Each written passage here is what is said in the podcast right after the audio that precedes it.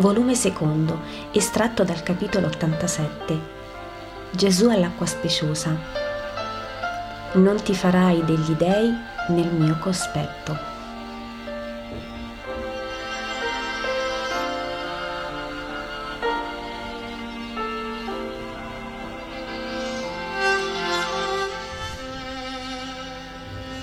Dice Gesù, è detto, non ti farai degli dei nel mio cospetto, non ti farai nessuna scultura né rappresentazione di quello che è lassù nel cielo, qua giù in terra, o nelle acque sotto la terra.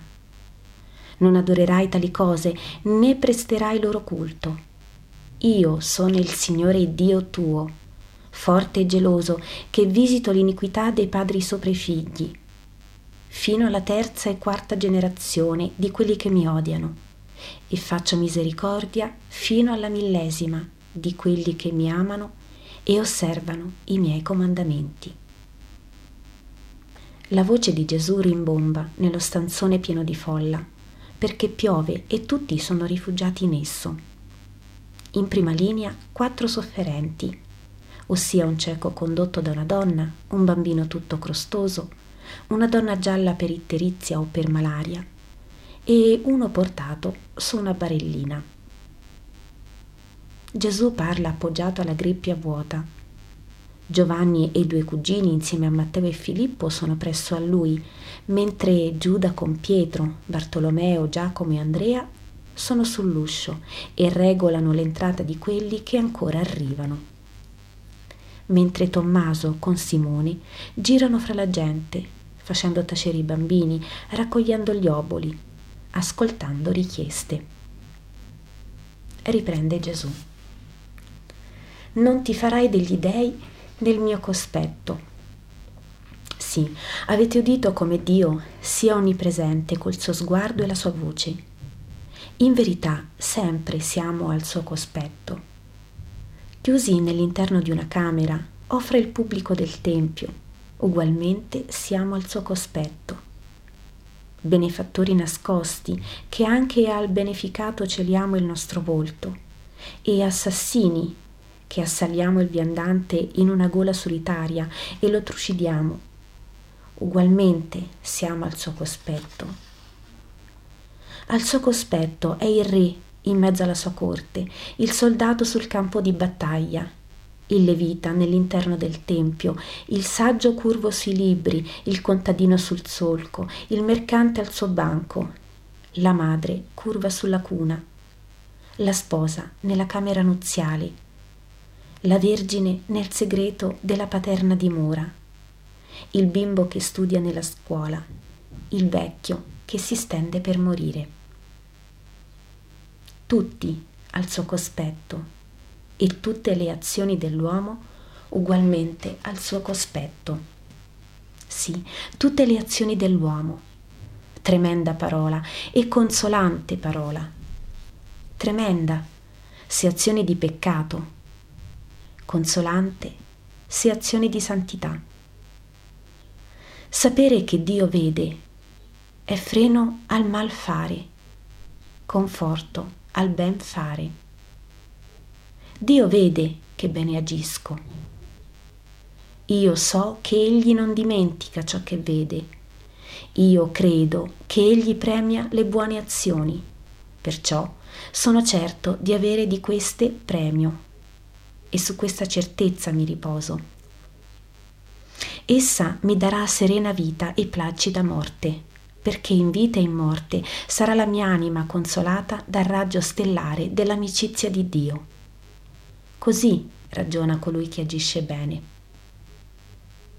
Ma colui che agisce male, perché non pensa che fra le azioni proibite sono i culti idolatrici? Perché costui non dice Dio vede che mentre fingo culto santo, adoro un Dio o degli dei bugiardi ai quali ho eretto un altare segreto agli uomini, ma noto a Dio quali dei direte, se neppure nel Tempio è figura di Dio? Quale volto hanno questi dei, se al vero Dio ci fu impossibile dare un volto? Sì, Impossibile dare un volto perché il perfetto e il purissimo non può essere degnamente raffigurato dall'uomo. Solo lo spirito intravede la sua incorporea e sublime bellezza e ne ode la voce. Non stupitevi dei pagani che adorano animali, rettili e astri. Quanti rettili, quanti animali, quanti astri spenti adorate nei vostri cuori. Le labbra pronunziano parole di menzogna per adulare, per possedere, per corrompere. E non sono queste le preghiere degli idolatri segreti. I cuori covano pensieri di vendetta, di mercimonio, di prostituzione. E non sono questi i culti agli dei immondi del piacere, dell'avidità, del male. È anche detto, non adorerai nulla di ciò che non è il tuo Dio vero, unico ed eterno. È detto, io sono il Dio forte e geloso. Forte. Nessun'altra forza è più forza della sua.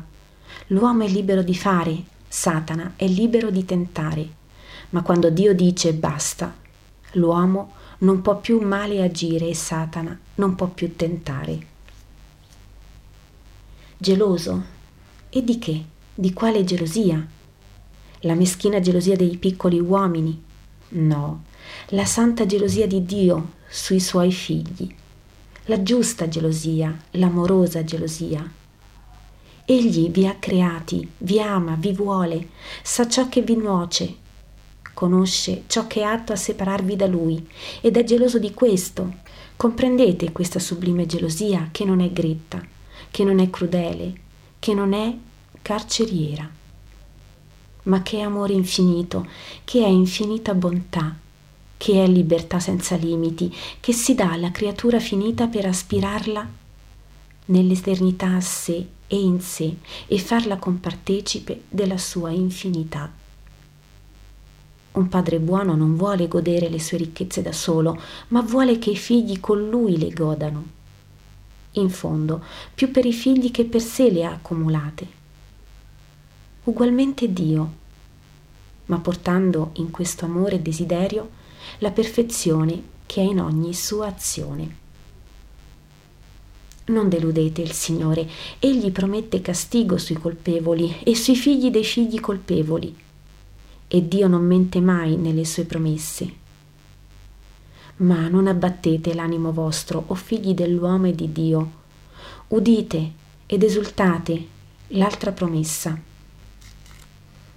E faccio misericordia fino alla millesima di quelli che mi amano e osservano i miei comandamenti. Sì, fino alla millesima generazione dei buoni e fino alla millesima debolezza dei poveri, figli dell'uomo i quali cadono non per malizia, ma per sventatezza o per tranello di Satana. Più ancora, io vi dico che egli vi apre le braccia, se col cuore contrito e col volto lavato dal pianto voi dite, Padre, io ho peccato, lo so, me ne umilio e a te mi confesso, perdonami. Il tuo perdono sarà la mia forza per tornare a vivere la vera vita. Non temete, prima che voi peccaste per debolezza. Egli sapeva che avreste peccato. Ma il suo cuore si chiude solo quando persistete nel peccato, volendo peccare, facendo di un dato peccato di molti peccati i vostri dei d'orrore. Abbattete ogni idolo, fate posto al Dio vero. Egli scenderà con la sua gloria a consacrare il vostro cuore quando vi vedrà Lui solo in voi. Fate di ogni cuore un cielo. Iniziate la coabitazione con l'eccelso. Nel vostro eterno domani essa si perfezionerà in potenza e gioia.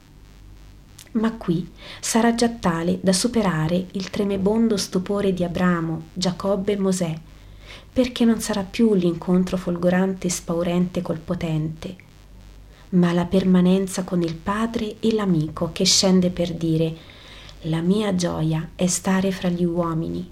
Tu mi fai felice. Grazie, figlio. La folla che supera il centinaio esce dopo qualche tempo dall'incantamento. Chi si accorge di piangere, chi di sorridere per la stessa speranza di gioia. Infine la folla pare svegliarsi, ha come un brusio, un sospiro potente. E infine un grido come di liberazione. Te benedetto, tu ci apri la via della pace. Gesù sorride e risponde, la pace è in voi se voi seguite da oggi il bene. Poi va dai malati e passa la mano sul bambino malato, sul cieco e sulla donna tutta gialla. Si curva sul paralitico e dice, voglio.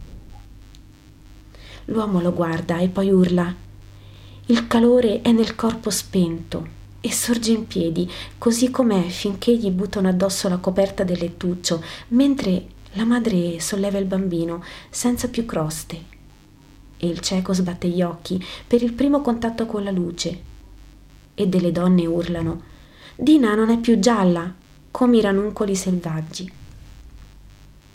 Il subbuglio è al colmo.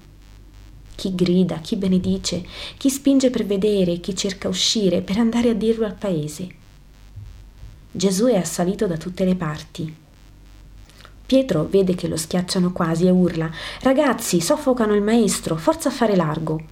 E con una vera ginnastica di gomiti e anche di qualche pedata negli stinchi, i dodici riescono a farsi largo e a liberare Gesù, a portarlo fuori. Domani ci penso io, dice, tu alla porta e gli altri in fondo. Ti hanno fatto del male, Gesù? No, parevano dei pazzi, che modi. Lasciali fare erano felici ed io con loro.